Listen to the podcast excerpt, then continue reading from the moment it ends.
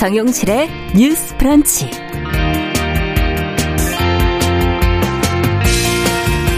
안녕하십니까. 정용실입니다. 정은경 질병관리청장이 타임지가 선정을 한 올해 가장 영향력 있는 백인 중에 한 명으로 선정이 됐다고 하죠. 어, 정은경 청장은 여성 리더로서 코로나19 대응을 침착하게 이끌어 왔습니다. 타임지로부터 소개글을 요청받은 문재인 대통령은 정 청장이 개방성, 투명성, 민주성의 원칙을 가지고 방역의 최전방에서 진솔하게 소통을 했다 이렇게 평가를 했는데요. 그런데 기자들이 타임지 백인에 포함된 소감을 본인에게 물었더니 정 청장은 코로나19 극복에 최선을 다하겠습니다. 이렇게만 답을 했다고 합니다. 소감이 참 간결하고 담담해서 도리어 인상적인데요. 예전에 김연아 선수가 세계 최고 기량을 발휘하던 그 현역 시절 일화가 떠오르네요. 그 준비 운동을 할 때 무슨 생각을 하느냐 이런 질문을 했는데 무슨 생각을 해요? 그냥 하는 거지. 이렇게 대답을 했다고 하죠. 대충 한다는 그런 뜻은 아니죠. 평정심 안에서 매일 성실하게 근력을 쌓아간다 하는 그런 뜻으로 해석되는 말이었습니다. 자, 우리 일상 곳곳에서 만나는 많은 사람들 중에 이렇게 조용하고 담담하게 자기 일을 해나가는 분들이 많지 않을까 하는 생각이 들면서 이 평범한 일상 속의 전문가들에게 응원을 보냅니다. 자, 9월 24일 목요일 정용실의 뉴스 브런치 시작합니다.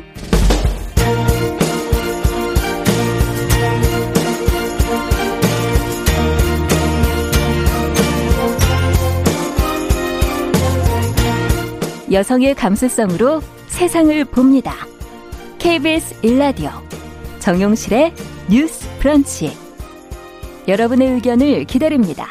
문자는 샵 9730으로 보내주세요. 짧은 문자 50원, 긴 문자 100원이 부과됩니다. KBS 모바일 콩, 유튜브를 통해서도 무료로 참여하실 수 있습니다. 네, 정실의 뉴스 브런치는 항상 여러분들과 함께 프로그램 꾸며가고 있습니다. 오늘도 많은 분들이 들어오셔서 또 힘을 주고 계시네요. 감사합니다.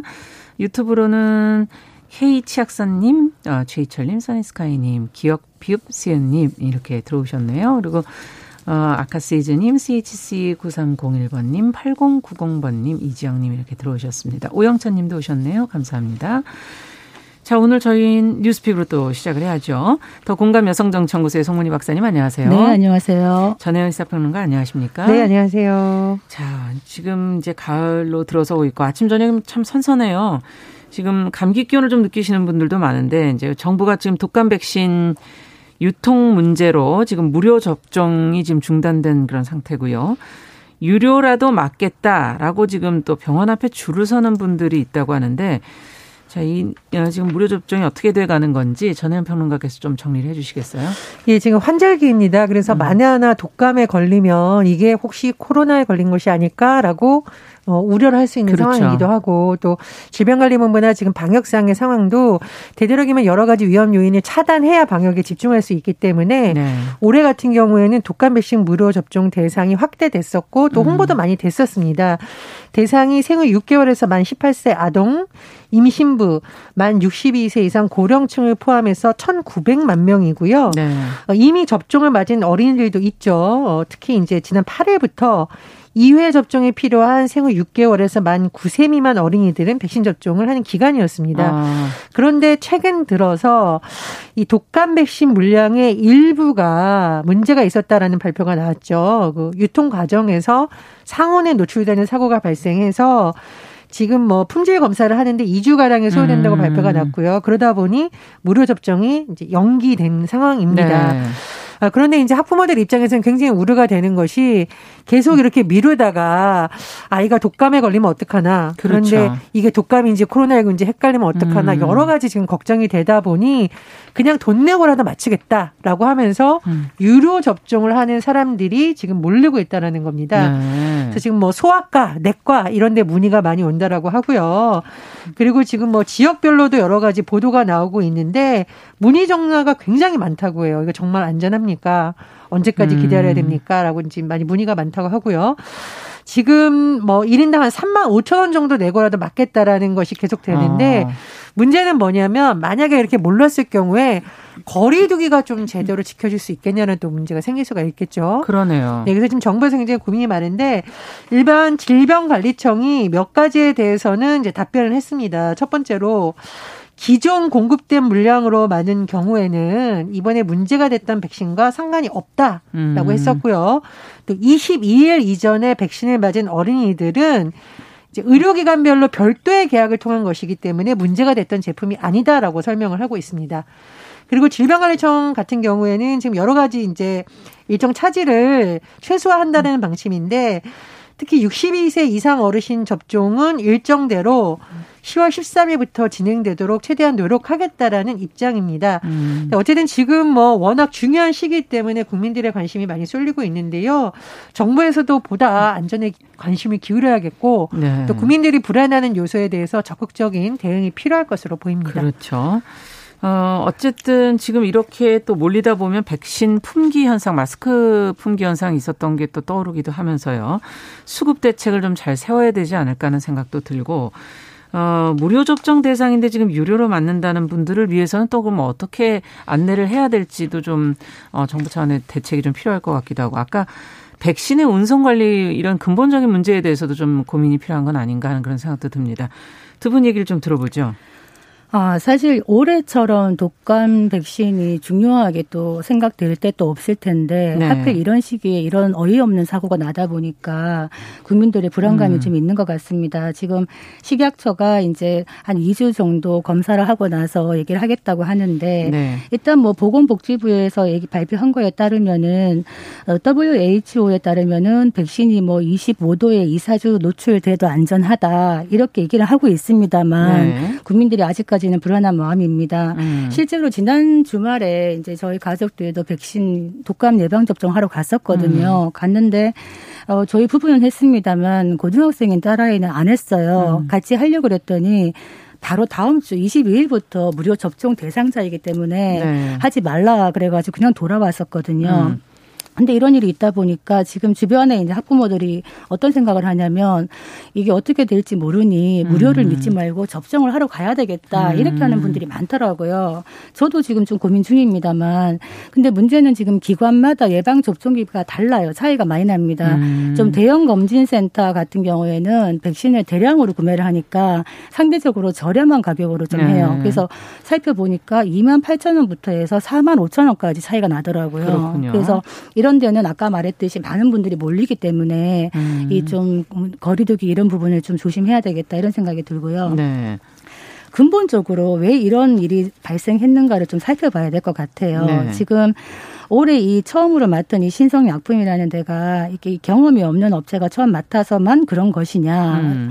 물론 그런 부분도 있겠지만은 이 업체가 하청, 재하청을 주는 과정에서 또 어떤 사고가 난 부분도 있는 것 같은데 네. 기본적으로 정부가 이번에 이 독감 백신을 조달하는 그걸 할때 음. 네 번이나 유찰이 됐다 그래요. 네 번이나. 이유가 뭡니까? 가격 문제죠. 아, 가격 그렇기 문제로. 때문에 이제 전년도에 그 공급했던 평균가 60%로 이번에 낙찰이 된 건데 음. 만약에 독감 백신이 사실은 뭐 싸다 싸기만 하다고 좋은 것이냐 음. 국민들 입장에서는 안전한 것이 우선이다. 그렇죠. 만약에 이제 조금 입찰 가격이 낮다 보면은 여러 가지 또 이제 거기에 맞춰야 되는 문제도 생기고 이번 같은 경우에는 촉박하게 이제 계속 유찰이 되고 입찰을 하다 보니까 계약이 되고 나흘 만에 공급을 마쳐야 되는 상황이었다 그래요. 음. 그렇다면 이런 부분도 사실은 촉박한 일정도 좀 문제가 되지 않았나 싶고 그동안 이제 어떤 이런 의약품을 유통하는 과정에서 콜드체인 시스템이라고 하는 이런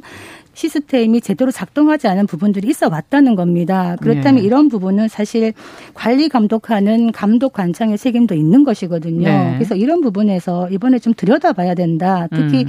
독감 백신 같은 경우에는 아까 말했듯이 싸기만 한 것이 중요한 가격만이 중요한 것이 아니라 좀 민감 품목이기 때문에 품질이나 관리를 제대로 역량을 가지고 할 수 있는 음. 업체가 있느냐 이런 업체에 좀 가산점을 준다든지 이런 식의 좀 시스템 보완이 필요하지 않겠나 이런 부분이 아마 국정감사에서 좀 들여다봐야 될 것 같습니다. 조달 부분에서 네. 문제를 말씀해 주셨어요. 또 어떻게 보십니까? 그러니까 이제 무료 백신 접종이 다시 재개된다 하더라도 예. 이 시기에 많이 그 백신 접종을 맞으러 가기 음. 때문에 동네 의원 병원에 특정 시기에 사람들이 많이 몰릴 수 있을 그렇겠어요. 것으로 좀 우려가 나오고 있습니다. 그래서 그 지금 좀 안타까운 일이 심지어 병원 내에서도 확진자가 나온 경우가 있기 때문에 음.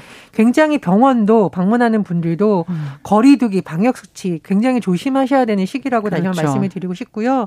두 번째로 말씀해 주셨듯이 관리 감독상의 문제라든가 시스템 차원의 점검은 반드시 필요하겠죠. 음. 이건 워낙 예민한 사안이니까 네. 반드시 필요하다고 봅니다. 그러나 이제 또 하나 주의할 부분이 뭐냐면 이런 일이 한번 터지면 가짜 뉴스도 사실 많이 확 이게 유포가 음, 되죠. 음. 걱정이 되다 보니 이런 정보 저런 정보 수집하고 퍼나르는 것 자체는 문제는 아닌데 음. 사실 불안감이 커진다고 해서 불안한 상황이 해결되지는 않습니다. 음. 그래서 우리가 감염병 사태를 이때 나오는 말이 인포데믹 음. 잘못된 정보가 일으키는 혼선이라는 것도 있잖아요. 그래서 네. 현재는 어쨌든 정부 당국에서 내놓은 정보를 기초로 음. 좀 정확하게 대응을 하는 것이 필요하다고 봅니다. 그래서 시민들도 지금 있는 사태에 대해서 냉정하게 비판은 하되 가짜 뉴스를 퍼뜨려서 너무 불안감을 조성하는 것은 사태 해결에 도움이 되지 않기 때문에 네. 정보를 공유하더라도 정확한 정보를 공유하려는 좀 노력이 필요하다고 봅니다. 네. 지금 이제 이 의약품 부분에서 특히 독감 백신 같은 경우에 살펴봤더니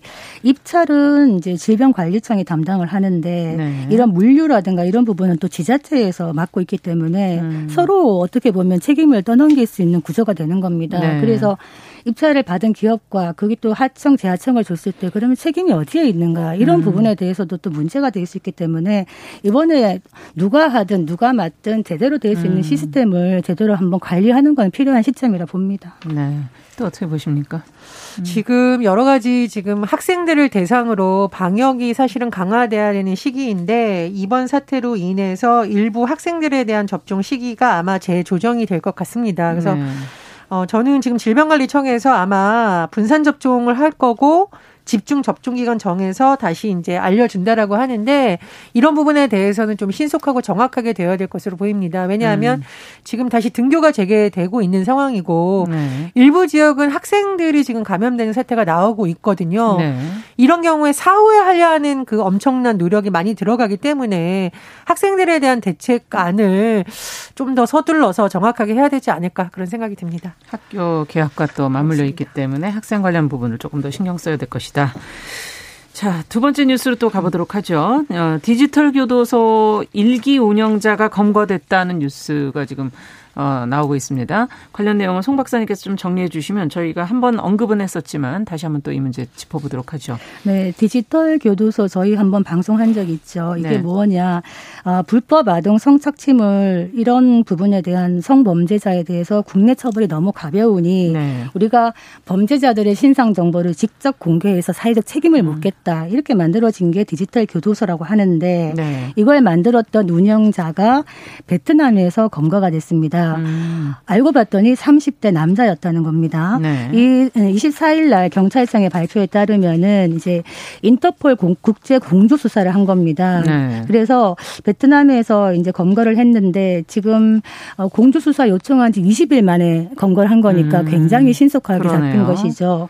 어, 수사는 지난 5월 달부터 시작을 했습니다. 그런데 어, 어떤 범죄에 해당될 것인가 그렇다면 디지털 교도소를 운영한 사람이요 어떤 범죄에 해당될 것 같습니까? 실제로 사적 보복을 한 거 아닙니까? 사적 보복 자체만으로 이제 이게 법이 해당이 되는 해당이? 되는 건 아닌데 네. 어떤 거냐면은 사실 그 성범죄자 알림 이라는 거를 여성가족부에서 운영을 하고 있거든요. 예. 이게 아동 청소년 성범죄자 신상 정보 열람 사이트예요. 예. 근데 이거를 거기에 있는 정보를 이 사람이 디지털 교도소에다가 이렇게 게시를 하는 것이 음. 어디에 해당이 되느냐면 아청법 위반이 됩니다. 아. 왜냐하면은 이 해당 그 정보가 이 여성가족부 사이트에서만 열람이 가능하지 이거를 외부로 가져와 들어가서 공개, 공개하는 것이 불법이기 때문입니다. 음. 그리고 또한 어떤 문제들이 있었냐면 어, 정보통신망법상 사실 및 허위 사실 적시로 인한 명예훼손에도 걸릴 수가 있습니다. 그러네요. 실제로 왜 문제가 되었냐면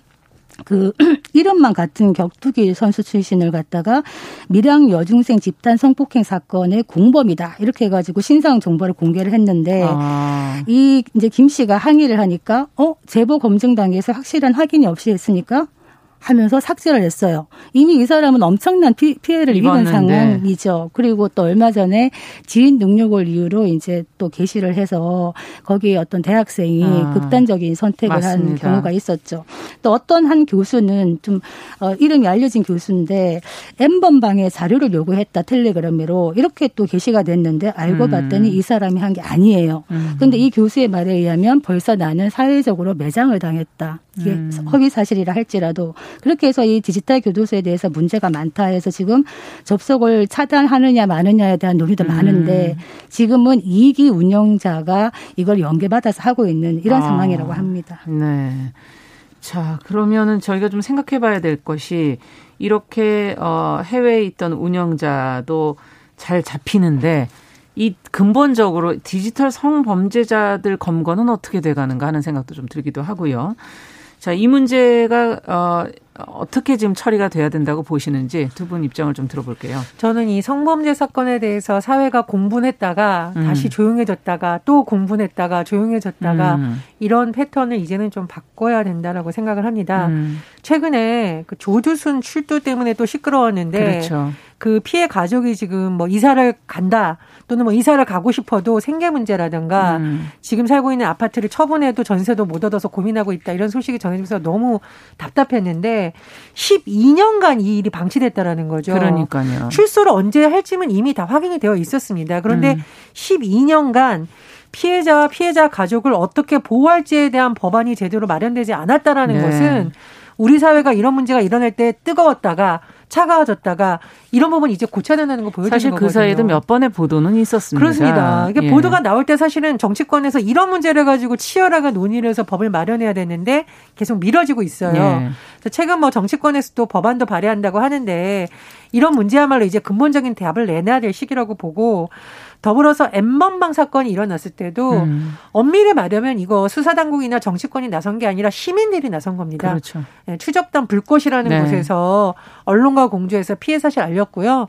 정치권이 관련 법안 하도록 압박했습니다. 음. 그런데 법 잘 만들고 제도 잘 만들어서 국민 보호하라고 정치권이 있는 거고 네. 수사권이 있는 거 아닙니까? 그래서 저는 이 물론 이 디지털 교도소가 사적 보복을 하거나 불법적인 면에 대해서는 문제가 있지만 왜 이것이 나왔을 때 많은 시민들이 또 호응을 했는지도 음. 사법부도 수사 당국도 정치권도 돌아봐야죠. 좀 돌아봐야 된다고 생각합니다. 네. 그 지금 붙잡힌 A 씨가 어떤 음. 말을 했었냐면 어, 사이트 운영을 하면서 아 이 사이트는 동유럽권 방탄 벙커에 설치 방탄 서버로 하고 있기 때문에 대한민국의 범죄에 영향을 받지 않는다. 대한민국의 음. 처벌을 피할 수 있다. 아. 이렇게 얘기를 한 겁니다. 예. 근데 이거를 이번에 확인을 해보니까요. 네, 대구 경찰청 사이버 수사대가 아까 말씀드렸듯이 아주 공조 수사를 잘했어요. 처음에 이제 이 사람이 캄보디아 가 있다고 하니까 캄보디아 인터폴하고 같이 공조를 했다가 음. 이 사람이 다시 베트남으로 가니까 베트남 공안부 코리안 데스크랑 같이 또 공조를 해서 음. 이런 실적을 쌓은 건데 이게 무엇을 이, 이야기하냐면 경찰이 의지를 가지고 열심히 아. 수사를 하면 얼마든지 국내의 디지털 성범죄자들도 국제적 공조 수사를 통해서 잡을 수가 있다. 음. 실제로 경찰도 열심히 하고 있어요. 지난 6개월간 보니까 디지털 성범죄와 관련해 가지고 1,900명을 검거했다는 겁니다. 네. 이건 무슨 얘기냐? 경찰이 열심히 하고 있다는 이야기도 되지만 그만큼 성착취 범죄가 일상에 널리 퍼져 있다는 이야기거든요. 음. 그래서 아까 말했듯이 우리가 엠번방 사건 이런 얘기하면서 굉장히 공분을 했는데 이것이 뭐 코로나로 또 여러 가지 힘들고 현실에 쫓기다 보니까 어 엠번방 사건 어떻게 될지 또 잊, 잊어버리게 그렇죠. 되는 건데 예. 사실은 이런 성착취범들이 가장 원하는 게 잊혀지는 거다. 음. 잊지 말고 계속적으로 들여다봐야 되겠다. 음. 이 말씀 드리겠습니다. 네. 자, 그럼 이제 마지막으로 저희가 뉴스를 한 가지 더 보죠. 정부가 공인중개사가 필요 없는 부동산 거래 시스템을 개발한다 이런 게 알려지면서 지금 부동산 업계가 반발을 하고 있다 그러는데 정부는 또 그런 계획은 없다. 이렇게 밝힌 상황이에요. 어떻게 된 것인지 전혜연 평론가께서 좀 정리해 주시고 무엇이 문제인지 좀 들여다볼까요?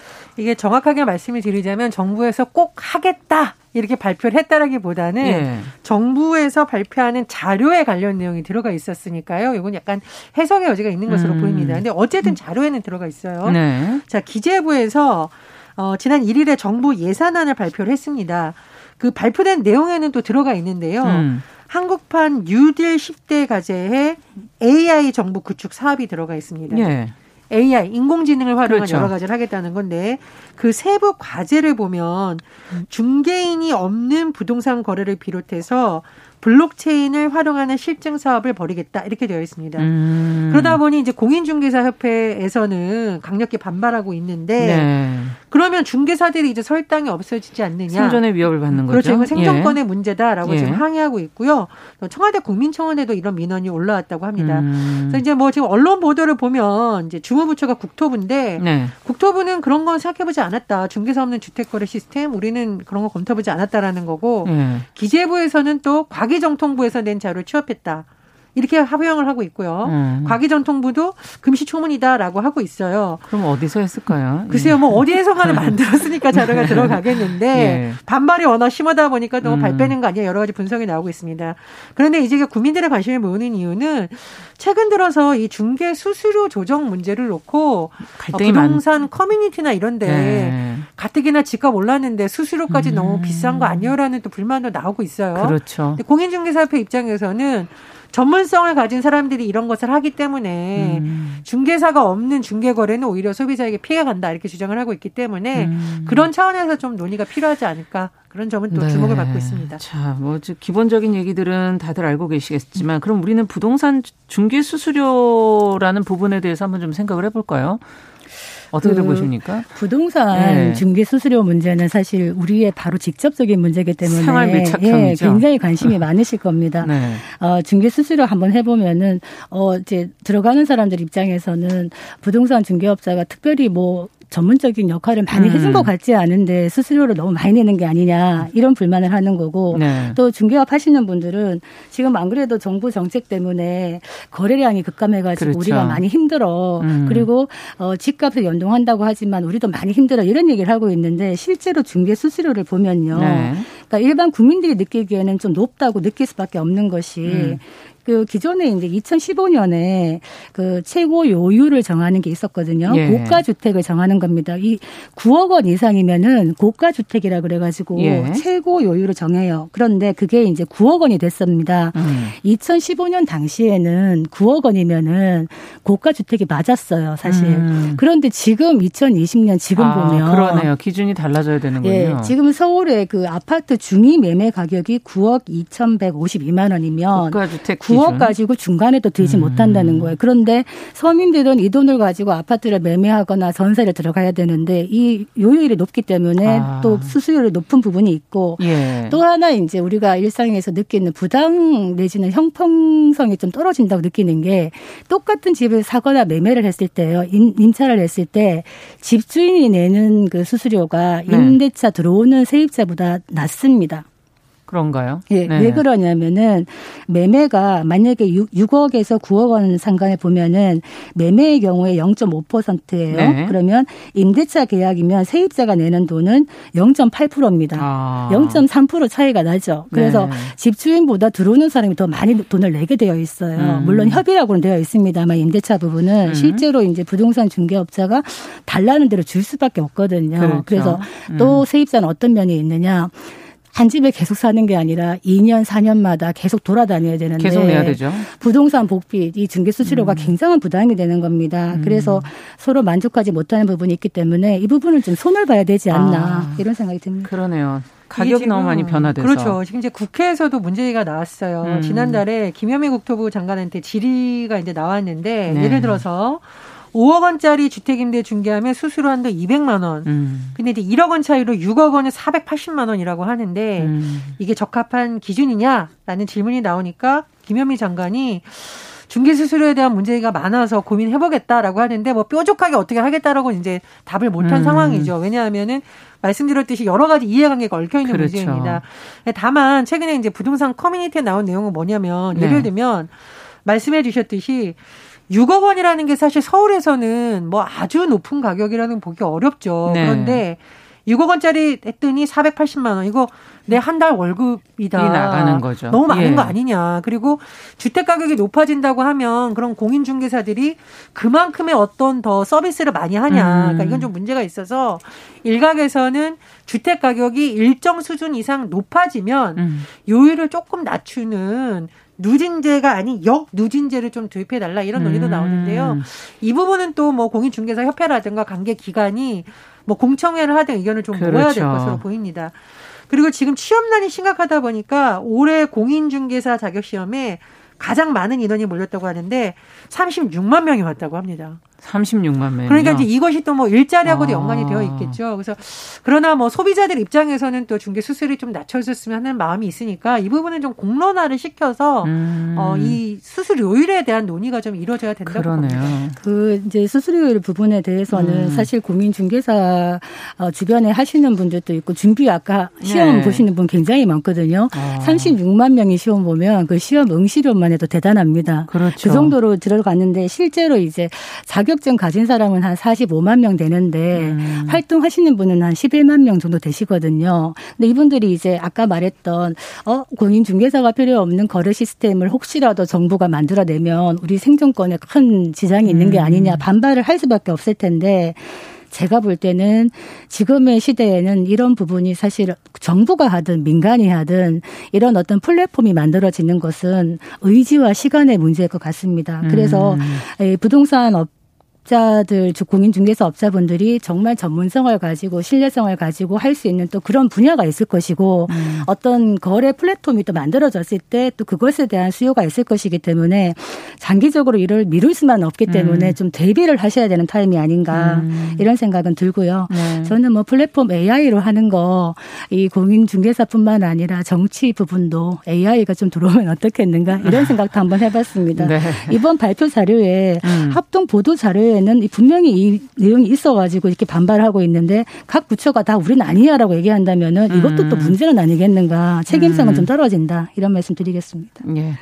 자, 뉴스픽 두 분 말씀 여기까지 듣겠습니다. 전혜연 평론가 또 더 공감 여성정치연구소 송문희 박사 두 분 수고하셨습니다. 감사합니다. 감사합니다. 자, 정용실의 뉴스 브런치 듣고 계신 지금 시각 10시 32분이고요. 라디오 정보센터 뉴스 듣고 오겠습니다. 어제 코로나19 신규 확진자는 125명으로 이틀째 세 자릿수를 기록했습니다. 국내 발생 110명, 해외 유입 15명입니다. 지역별로 보면 서울 39명, 경기 43명, 인천 10명으로 수도권에서 전체 국내 발생 신규 확진자의 83%가량이 나왔습니다. 국회는 오늘 오후 본회의를 열어 코로나19 사태로 피해를 입은 임차인의 상가 임대료 부담을 덜어주는 내용의 상가 건물 임대차 보호법 개정안을 처리합니다. 민주당 김태년 원내대표는 시장 경제 발전을 위해서는 지속 가능하고 공정한 경제 생태계 조성을 위한 입법을 더 이상 늦출 수 없다며 공정거래법, 상법, 금융그룹 감독법 등 3법 개정안 처리를 거듭 강조했습니다. 국민의힘 경제혁신위원장인 윤희숙 의원이 공정거래법, 상법, 금융그룹 감독법 등 3법의 개정 논의와 관련해 정부 여당이 근거를 제시하지 않고 이른바 답정너의 고압적 태도로 나오고 있다고 비판했습니다. 민주당과 정부 청와대는 7조 8천억 원 규모 4차 추경 예산의 70%인 약 5조 원을 추석 전에 집행하기로 했습니다. 김용범 기획재정부 제1차관이 세계 주요국 증시의 변동성 확대로 우리 증시 역시 변동성이 커질 가능성이 있어 각별한 주의가 필요하다고 밝혔습니다. 정부가 소상공인과 특수고용직 프리랜서, 아동 돌봄 등에 대한 지원금을 오늘부터 지급하기 시작합니다. 지금까지 라디오 정보센터 조진주였습니다.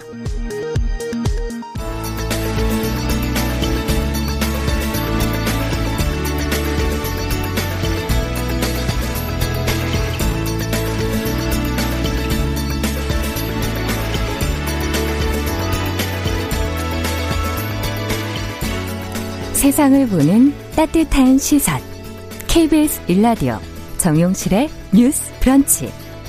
매일 아침 10시 5분 여러분과 함께합니다. 네, 정용실의 뉴스 브런치 듣고 계신 지금 시각 10시 34분 넘어서고 있습니다. 자, 네티즌들의 관심을 모았던 이슈는 과연 무엇인지 검색어 뉴스에서 살펴보도록 하겠습니다. 오늘도 시선뉴스의 박진아 기자 자리해 주셨습니다. 어서 오십시오. 네, 안녕하세요. 네. 이번 주는 어떤 키워드가 있나요? 네, 이번 주도 정말 다양한 이슈들 좀 있었는데요. 네. 제가 실생활과 관련된 내용들 위주로 좀 준비해 봤습니다. 음. 첫 번째 키워드가 통신비 2만 원입니다. 네. 정부가 당초 만 13세 이상 전 국민에게 지원하기로 했던 통신비 2만 원을요. 만 16세에서 34세 그리고 만 65세 이상에 지급하는 쪽으로 지원 대상을 줄였습니다. 그렇죠. 이 중학생에게 비대면 학습 지원금을 지급하는 것을 고려해서 고등학생 연령에 해당하는 청소년 그리고 상대적으로 소득이 좀 부족한 청년층, 노년층에 이렇게 통신비를 음. 지원하겠다 이런 취지입니다. 네. 한참 이슈가 좀 됐었던 네. 부분이기는 한데 어쨌든 좀 궁금한 점도 좀 더 살펴보고 통신비 2만 원 그럼 어떻게 지급을 받을 수 있다는 거예요? 네, 9월 통신비 통신비 중에 2만 원을요 10월에 차감하는 방식인데요. 이 별도의 신청 절차는 없습니다. 음. 그러니까 통신사에서 지원 대상 연령대 가입자에게 문자 메시지를 보내서 안내할 예정인데 네. 통신사가 요금을 감면해주면 정부가 예산으로 이를 보존해주는 형식입니다. 또 하나 주의할 점 점은요. 음. 문자 메시지를 보내는데 여러분 또 여기 피싱이 있을 수 있어요. 그래서 아. 네, 함부로 그 통신사를 위장해서 좀 이상하다 싶으면 절대로 누르지 마시고요. 예. 네, 한번 직접 확인해 보시는 게 좋다는 것도 한번 알려 드리고요. 음. 또 이때 휴대 전화가 또 여러 대 사용하실 수 그렇죠. 있잖아요. 그때는 하나의 회선만 지원받을 수 음. 있습니다. 그러니까 1인 1회선 지원이 네. 원칙입니다. 네. 또 월 이용 요금이 2만 원 미만인 경우도 있으세요. 아, 그럼요. 네, 그럴 때는 남는 지원 금액을 다음 달로 2월에 주는 형식으로 음. 이렇게 총 2만, 총 2만 원. 네, 총 2만 원 정책을 정액을 지원받을 수 있습니다. 자, 가족 명의로 또 이용하시는 분들도 네. 있고 알뜰폰 뭐 또 법인 명의로 쓰시는 분들도 있고 이런 건 어떻게 되는 거예요? 우선 가족 명의로 사용하는 경우는 지원이 안 됩니다. 그래서 아. 본인 명의로 변경해야지 지원받을 수 있고요. 본인이 신분증이나 건강보험증, 가족관계 증명서 등 가족관계를 증명할 수 있는 서류를 지참해서 휴대전화 대리점이나 판매점 음. 방문해야 됩니다. 또 알뜰폰 같은 경우는 지원 대상이 됩니다. 하지만 법인 명의의 휴대전화는 경우는 제외된다는 점 또 기억하셔야 되고요. 네. 또 선불폰, 후불폰 이렇게 있습니다. 이게 모두 사용하고 있는 경우라면 후불폰을 지원을 음. 원칙으로 먼저 합니다. 만약 후불폰이 또 여러 대라고 음. 한다면 그 중에서 먼저 개통한 번호를 지원을 하고요. 또 선불폰만 있다 이런 음. 경우에는 9월 말 기준으로 15일 이상 사용 기간이 남았을 때 그때만 지원받을 수 있습니다. 관련한 추가 사항 많이 궁금하실 수 음. 있어요. 음. 네, 과기정통부 CS 센터인 1335 네. 그리고 통신사 콜센터 114 전용 콜센터 1344와 또 알뜰폰이나 사업자별 고객센터에 문의하시면 좀더 음. 구체적인 내용 확인받을 수 있습니다. 통신사로도 문의하실 수 있고 네. 과기정통부 CS 센터로도 문의하실 수 있다 이런 얘기네요. 맞습니다. 네. 자, 통신비 지원 관련 내용 이제 체크해 주셨을 거고 다음은 어, 떤 내용을 살펴볼까요? 네, 다음은 추석이 얼마 안 남았잖아요. 네. 그래서 추석 음식 화재주의인데요. 화재주의. 네, 추석을 앞두고 불조심이 조금 많이 요구되고 있습니다. 음. 특히 이 튀김 조리를 할 때요. 10분만 그 자리에 없어도 불이 난다는 사실 혹시 알, 알고 계시나요? 어, 미리 처음에 사전에 좀 끓여놓고 오지 않나요? 어, 근데 이게 그래서 부산 소방재난본부가 한번 실험을 해봤어요. 예. 이게 일반 요리가 아니고 이제 튀김 요리일 텐데 음. 추석 앞두고 튀김 기름 사용해서 많이 요리를 많이 하시잖아요. 예. 그래서 이거를 어, 정말로 얼마나 위험한지 이렇게 실험을 해서 공개했는데 저도 사진을 보고 정말 깜짝 놀랐거든요. 어. 이 실험이 튀김용 기름 3종, 그러니까 캐놀라유, 올리브유, 콩기름 300ml를 음. 가열했을 때 온도가 어떻게 변화하는지 또 언제쯤 되면 화재가 발생하는지 이런 걸좀 음. 측정을 했습니다. 어떻게 결과가 나왔는지 네. 보통 이제 뭐 미리 사전에 네. 식용유를 냄비에다 이제 끓여놓고 잠깐 자리를 비우고 다른 일을 하다가 이제 끓었겠지 그러고 이제 그렇죠. 보통 오죠. 네, 네, 보통은 그러시고 저도 지금까지는 그거에 대해서 큰 생각이 네. 없었는데 이거를 보고 나서는 아 정말 그러면 안 되겠다 생각을 음. 했습니다. 우선 튀김용 기름 3종을 끓인 지 3분이 지나니까요. 튀김용 기름 온도가 섭씨 200도 가까이 오르면서 아. 연기가 막 나기 시작했습니다. 아, 3분밖에 안 됐는데요. 네. 그리고 10여 분 뒤에는 기름 온도가 무려 360도에 이르면서 불이 붙어 불이 붙더라고요. 어. 정말로 냄비에서 불이 이렇게 붙더라고요. 예. 그러니까 즉 가정에서 추석 음식 튀김 요리 할 때 식용유 튀김용 기름 넣었을 때 한 10분 정도만 자리에 부, 비워도 충분히 불이 날 수 있다는 의미입니다.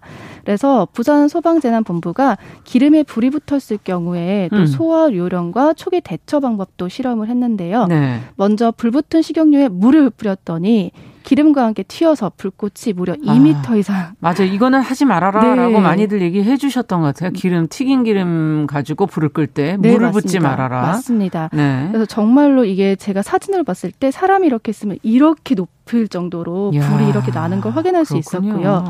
그러니까 말씀하신 것처럼 기름으로 붙은 불은 물로 끄면 안 된다 많이들 들었습니다. 음. 근데 좀 당황하거나 근데 뭘로 꺼야 될지 모르는 그렇죠. 거죠. 또 어린아이들 같은 경우는 이제 혼란스러울 수 있거든요. 음. 그래서 물을 붓는 경우가 생기는 건데 절대로 해서는 안 되는 행동이라는 거 일단 꼭 기억하셔야 될 것 같습니다. 그러면 어떤 방법으로 해야 될까? 그러면 뚜껑을 덮어야 되나? 네, 말씀하신 것처럼 냄비 뚜껑을 덮었다가 이렇게 여는 경우들이 있잖아요. 네, 네 그 방법은 화재 초기에는 가능하다고 합니다. 그러니까 이제 막 화재가 음. 시작됐을 땐 그 방법도 도움이 되긴 하는데 이게 불길이 너무 큰 경우에는 효과가 또 없다고 해요. 네. 오히려 이것보다 상추나 배추잎 같이 큰 잎 채소류 같은 게 있잖아요. 아. 그거를 오히려 많이 집어넣거나 또 젖은 수건을 펴서 이 불붙은 식용유를 덮으면은 아. 냉각과 질식 효과로 불길이 줄어든다고 합니다. 아. 또 혹시 식용유 화재 전용 소화기인 K급 소화기를 사용하면 즉시 진화가 되는데요. 이 부산소방본부에 따르면 식용유 화재 전용 소화기인 K급 소화기는 기름 표면에 순간적으로 유막층을 만들어서 기름 온도를 음. 빠르게 낮춰서 불길이 붙는 것을 막는 효과가 있다고 합니다. 어, K급 소화기라는 건 처음 들어봤어요. 네, 그래서 네. 좀 알아두시면 좋을 것 같고요. 예. 올 추석이 코로나19 때문에 고향을 찾는 사람들이 좀 줄어들 것으로 보입니다. 그렇죠. 네, 통계 자료를 봤더니 서울 시민 같은 경우는 약 68%가 음. 추석 때 가족이나 친지 방문을 하지 않을 거다 이렇게 이렇게 네. 답했습니다. 또 이제 가정에서 추석 분위기 낸다고 요리하실 수 있는데 네. 네, 이 부분 꼭 반드시 기억하셔서 식용유 이용한 요리일 땐 음. 주의하셔야 될 것 같습니다. 네, 항상 기름 식용유로 튀김을 할 때는 자리를 비우면 안 되겠군요. 네, 맞습니다. 네. 자, 그럼 마지막 키워드 좀 살펴보도록 하죠. 네, 마지막은 만지고 나면 반드시 손 씻어야 하는 곳들인데요. 음. 이 코로나 바이러스가 주된 감염이 보통 비말이나 뭐 에어로졸을 통한 호흡기 감염이다 이렇게 알고 있지만 네. 물건을 만진 뒤에 바이러스가 옮기는 상황도 배제를 할 수가 없습니다. 음. 그래서 손 씻는 거 굉장히 많이 강조되고 그렇죠. 있잖아요. 네, 미국 질병통제예방센터에 따르면요. 이 관련 전문기관 전문가들이 특히 이런 물건은 더 주의해 주세요라고 음. 밝힌 것들이 있어요. 아, 그 내용은 저희도 미리 좀 알아둘까요? 네. 예.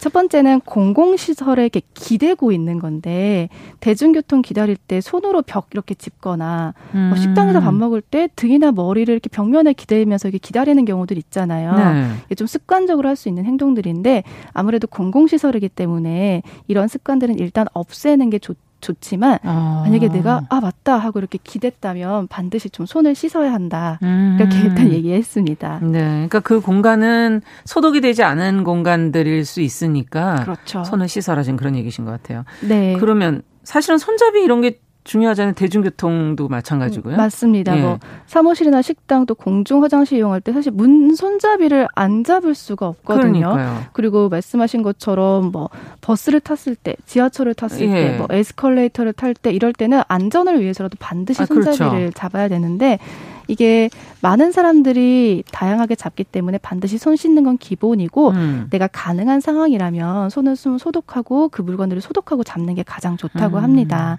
또 마지막으로는 손톱. 인데요. 손톱. 특히나 손톱 좀 기신 분들은 바, 로 자르셔야 될 것 같습니다. 어. 왜냐하면 손톱도 바이러스가 머물기 좋은 장소라고 해요. 야.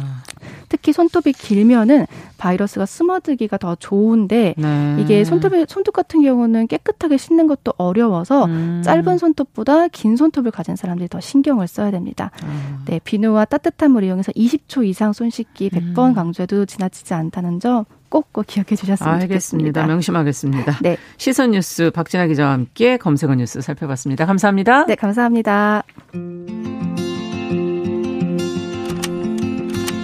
우리는 만났다. 월요일부터 금요일까지 오전 10시 5분엔 뭘 해요? 참고로 말하지만 정용실의 뉴스 브런치를 들어요.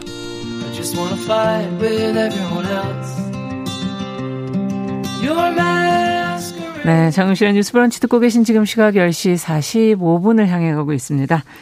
자, 이번에는 작은 서점주의 개성 있는 안목으로 신간을 골라서 소개하는 그런 시간이죠. 동네 책방. 오늘은 고요서사의 차경희 대표 자리해 주셨어요. 오랜만에 뵙습니다. 네, 안녕하세요. 네, 서점가는 요즘 어떤가요? 어, 뭐 아마 이번 연휴에는 극장을 찾는 분들보다는 음. TV 프로그램이나 영상 스트리밍 서비스 요즘 많이 보시잖아요. 예. 그걸로 이제 밀린 드라마 같은 거 보실 분들이 많을 것 음. 같은데요. 이 관련해서 서점가에서도 굉장히 큰 기대를 모으고 있는 드라마 작품이 있습니다. 네. 바로 정세랑 이상 작가의 소설 보건교사 아는영을 원작으로 삼은 동명의 드라마가 한 이제 영상 서비스를 통해서 제작 공개될 예정인데요. 아. 광고가 좀 네. 보이는 것 같더라고요, 정말. 이게 굉장히 화제작인 게 사실 웹툰이나 웹소설에 비하면은 한국 문학 장편이 예. 드라마나 영화가 된 경우가 최근 몇 년 사이 생각보다 드물었습니다. 그렇죠. 근데 이번에 이례적으로 인기 있는 이제 영상 서비스 회사의 독점 콘텐츠라서 더 음. 화제가 되기도 했고 그리고 이제 그 전에 정세랑 작가가 워낙에 한국 문학계에서 주목받는 작가 중 한 명이라 음. 2015년에는 조금 시간이 지난 소설이죠. 근데 이게 최근 최근에 이제 발탁이 돼서 드라마 제작과 이제 공개가 앞두고 좀 다시 한번 책도 큰 사랑을 아, 그렇죠. 받는 중입니다. 네, 책이 또 다시 한번 소환되죠. 네, 예. 네. 어떤 내용인가요? 내용은 이 책은? 어, 이 소설은 겉보기에는 아주 평범해 보이는 고등학교 보건 교사인 아는영이 주인공인데 음. 아는영은 교사이자 퇴마사라는 음. 좀 독특한 설정인데요. 드라마에서는 이 젤리라고 표현이 되는데 이 아는영의 눈에만 보이는 작은 요괴들 괴물들이 있습니다. 음. 근데 안은영은 사람들 모르게 이 요괴를 처치해야 되는 숙명을 타고난 그런 캐릭터인데요. 여성 히어로물이자 이 아는영의 동료인 한문교사 홍인표와의 관계도 좀 흥미롭게 펼쳐지면서 음. 좀 아기자기한 매력이 있는 내용인데 드라마는 이 작품을 명랑 판타지 시리즈 이렇게 소개를 하더라고요. 그렇군요. 추석 연휴에 이제 이런 팁들을 주시면 네. 근데 드라마만 보시지 마시고 같이 책도 좀 보시면 네, 그게 음. 굉장히 이제 시기적으로 좋은 게또 음. 되게 예쁜 드라마에 맞춘 리커버도 나왔고 아, 그, 그래요? 네, 이 드라마가 또 마침 이제 한국 시간 기준 기준으로 금요일 공개 예정이라고 해요. 예. 그리고 이제 정세랑 작가의 팬들도 많이 기다리긴 하는데 네. 아는영 역을 맡은 배우 정유미 씨는 전작이 또 82년생 김지영의 아. 김지영 역이었기 때문에 이 또한 재미있는 우연으로 화제가 되고 있고요. 음. 그리고 또 바로 얼마 전에는 영화 벌새로 큰 주목을 받았던 김보라 감독이 네. 차기작으로 저희도 소개해드린 적이 있는데 김초엽이라는 SF 네. 작가의 소설 중 스펙트럼이라는 거를 차기작으로 영화하기로 이제 발표를 해서 아. 어, 사랑받는 한국 소설들이 자연스럽게 점차 좋은 작품으로 맞아요. 이어지는 흐름이 이제 형성이 되지 않을까 좀 기대가 되기도 합니다. 젊은 작가들의 소설이 좀 어, 장르물도 많고 하기 네, 때문에 네. 이게 드라마나 영상으로 만들기 참 네, 좋지 않을까. 충분히 이어질 것 같은 생각이 네, 기대가 되네요. 네. 예. 그럼 오늘 우리는 뭘 읽어볼까요? 네, 오늘 소개해드릴 음. 책은 명랑한 은둔자라는 에세이인데요. 네. 이 캐럴라인 냅이라는 여성 저널리스트이자 회고록 작가의 아. 책입 니다. 합니다. 그 요즘 외출을 자제하고 사회적 음. 교류가 줄어들면서 혼자만의 시간을 보내는 분들이 적지 않을 것 같고 그럼요. 이번 추석 연휴도 조용히 보낼 분들이 많을 것 같은데요. 특히나 이제 음. 1인 가구거나 혼자 일하는 프리랜서 자영업자의 경우 최근에 혼자 고립된 느낌을 받는다고 얘기하는 분들이 좀 많으셨어요. 갈 수도 네. 없고. 네. 예. 근데 이런 분위기 속에서 약간 명랑한 은둔자라는 제목이 음. 좀 개인적으로 호기심이 들게 만들어서 오늘 좀 골라봤습니다. 야, 명랑하기 힘든 시기에 명랑한 네. 은둔자 이렇게 돼 있으니까. 네. 내용은 뭘까? 에세이긴 네. 한데. 예, 예. 이 제목은 책에 실려 있는 여러 에세이들 가운데 한 편의 제목이기도 하지만 음. 아마 작가 캐롤라인 랩의 정체성을 가장 잘 나타내는 말이기도 한 것 같습니다. 네. 작가에 대해 먼저 설명을 좀 드리자면 대학 졸업 후에 계속해서 저널리스트로 일한 캐롤라인 음. 랩은 자신의 경험을 바탕으로 한 진솔한 에세이로 굉장히 이제 꽤 인정받았던 작가인데요. 네. 특히나 이제 지독하게 겪었던 알코올 중독과 섭 섭식 장애를 아. 고백하는 책으로 많은 독자들의 공감과 지지를 받았습니다. 음. 어, 이 책을 번역한 김명남 씨는 이 명랑한 운동자 이 책이 캐롤라인 랩의 여러 양면을 볼 수 있는 책이라고 소개하는데요. 음. 이 중독이나 좀 강박적인 장애를 겪게 된 이야기와 그를 극복하게 된 사연, 그리고 음. 가족에 대한 애정이나 고민, 그리고 음. 또 반려견에 대한 굉장한 애착이 있는 걸로 유명해서 그거에 대한 아. 책도 썼거든요. 그러니까 혼자 살아가고 혼자 일하는 여성이라는 자신의 정체성을 바탕으로 한 다양한 이야기가 굉장히 세련된 필치로 담겨 있습니다. 네. 평소에는 이제 그렇게 볼 수 있었던 것이 지금 누구 누구나 지금 혼자 있어야 되는 상황이 되니 네, 맞습니다. 이 캐롤라인 랩의 네. 이야기가 남달리 이제 좀 유난하게 들어올 것 같아요. 지금 시기 자체가. 네, 맞습니다. 네. 이 책을 읽고 마치 자기 이야기 같다고 이제 공감을 음. 표하는 리뷰들을 굉장히 자주 볼 수 있는데요. 네. 이 캐롤라인 랩은 좀 타고난 수줍음 때문에 아. 친구나 이웃과 교류를 피하고 점차 혼자 있기를 택하면서 스스로 좀 안전해지는 욕구에 대해 고백을 하는데요. 아. 독신 여성, 그 당시에는 이제 비혼이라는 말도 없었을 그렇죠. 독신 여성으로서 주로 집에서 혼자 지내는 삶을 명랑하게 유지하려면 가족이나 친구나 연인과 관계 맺는 시간을 어떻게 적절히 배합하여 고독과 고립 사이에서 균형을 잘 잡아야 하는지 야. 그런 점들을 좀 들여다 봅니다. 음. 사실 애정에서 비롯한 걱정이어도 이 결혼하지 않은 30대 후반 여성에 대한 주위의 편견들이 음.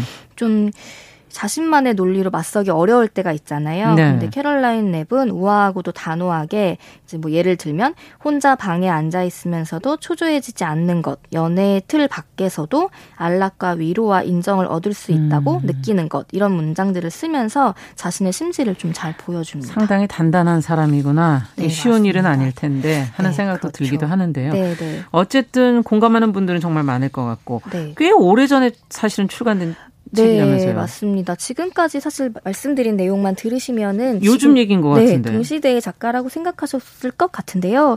이 책은 미국에서 2004년에 출간이 됐고 음. 여기 실린 글들은 1990년대부터 2000년 초기까지 아. 발표된 것들이에요. 근데 작가는 1959년생이었고 그래요? 2002년에 마흔돌이라는 이른 나이에 폐암으로 세상을 떴습니다. 이미? 네, 이 책은 그의 사후에 출간이 됐는데요. 사실 그리스인 연도를 모르 모르고 읽으면 정말 요즘 시대의 이야기이자 성찰로 여겨질 만큼 음. 글이 굉장히 세련됐어요. 그래서 네. 읽다 보면 이 작가가 남들보다 좀 앞서서 세상을 그러네요. 내다보고 그런 자세로 살았던 사람이지 않을까 그런 생각이 들기도 네, 합니다. 네. 이렇게 지금 책들이 다른 사람들이 읽고 있다는 사실은 네. 예, 알 수가 볼 수가 없어서 아쉽다는 생각도 네, 드는데 네. 어, 이 독신 여성에 대한 그 당시 시선은 어땠을까? 특히 알코올 중독, 네. 뭐 섭식장 장애 이런 걸 가지고 있었기 때문에 더 네. 곱지 않았 있을 것 같다 이런 네. 상상을 하게 되는데. 네, 근데 캐롤라인 랩은 사실 고학력자에다가 일도 음. 이제 저널리스트로서 굉장히 입지를 다진 상황에서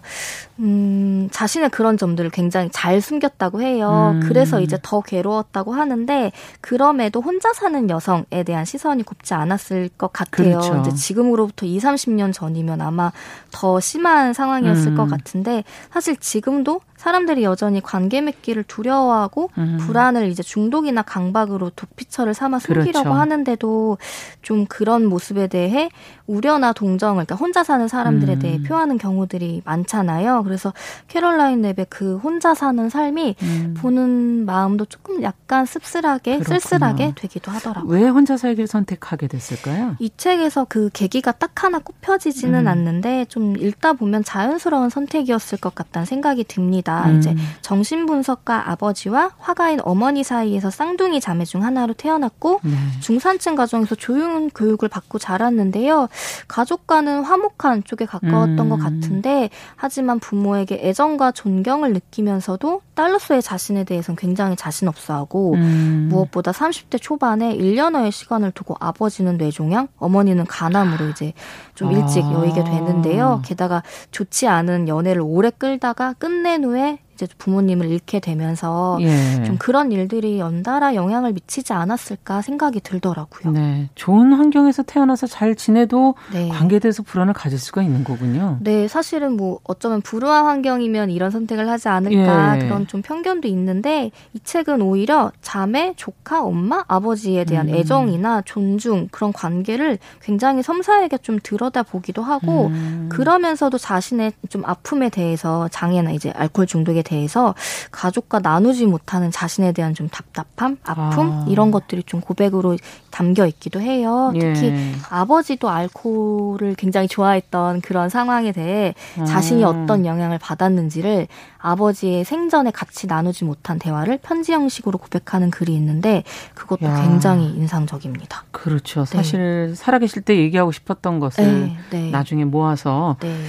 자, 끝으로 어떤 얘기를 해주시겠어요? 사실 근데 지금까지 소개해드린 내용이 좀 어둡다라고 음. 생각을 할 수 있지만 이 책은 그러면서도 스스로를 어떻게 단단하고 건강하게 유지할 수 있을지 그런 고민도 담겨 있고 계속해서 변화하길 희망하는 작가의 이야기가 유쾌하게 음. 담겨 있어요. 그래서 마치 가까운 친구의 고백을 듣듯이 교감하는 교감하는 느낌으로 읽으실 수 있을 거라서 음. 좀 누군가의 진실된 고백을 공감하면서 읽고 싶은 분들이 읽어주시면 좋겠습니다. 혼자 있는 시대에 다른 사람은 어떤 생각을 할까, 네. 어떤 고민을 할까를 한번 이 네. 책을 통해서 대신 느껴보셔도 좋을 것 같네요. 네, 네 캐롤라인 넵의 명랑한 은둔자 같이 살펴봤습니다. 어, 고요서사의 차경희 대표와 함께했습니다. 오늘 오늘 말씀 잘 들었습니다. 네, 고맙습니다. 자, 지금 뉴스가 하나 들어와 있네요. 대법에서 집단 성폭행으로 아, 가수 정준영 씨는 5년, 최종훈 씨는 2년 6월형이 확정이 됐다는 소식이 지금 들어왔습니다. 자, 정윤실의 뉴스 브런치 목요일 순서 이제 마치겠습니다. 저는 내일 오전 10시 5분에 다시 뵙겠습니다. 감사합니다.